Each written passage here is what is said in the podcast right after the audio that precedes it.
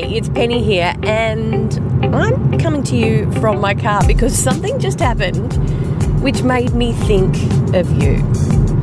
You're listening to The Penny Drop. It's the podcast where you hear one story in five minutes once a week to help you use your stories for better outcomes.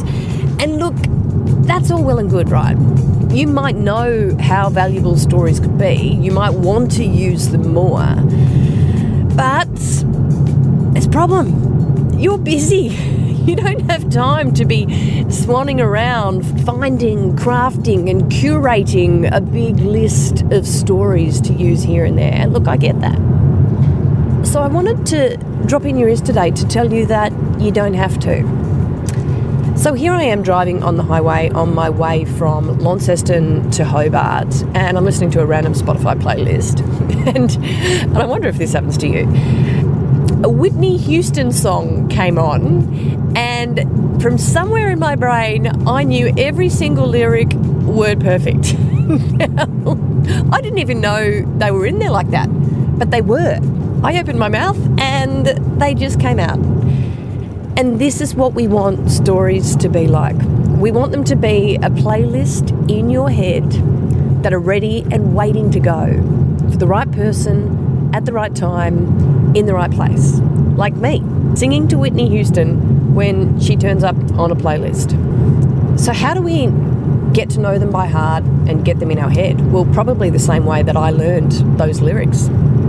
It needs to be easy, it needs to be fun, and it needs to be incidental to your life.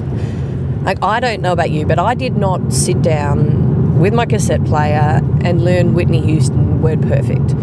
I listened to it because I like grew up in the 80s and it was just on around me and singing along was good fun. So finding, crafting and curating your stories needs to be fun, it needs to be easy, and it needs to be incidental to your life. So, the ultimate goal here is that you have a full playlist of stories ready to go in your brain. So, how do we get there? Look, a simple step for you to take today is to think of one thing that you do anyway in your life and find a story while you're doing it. So, something that is easy, something that is fun, and something that is incidental. Could you look out for a story on your commute to work? Could you get a story from your kids over the conversation at dinner? Could you add an agenda item to your team meeting so that someone needs to share a story each time? In future episodes, I'll go into some of these techniques of finding stories a little bit deeper.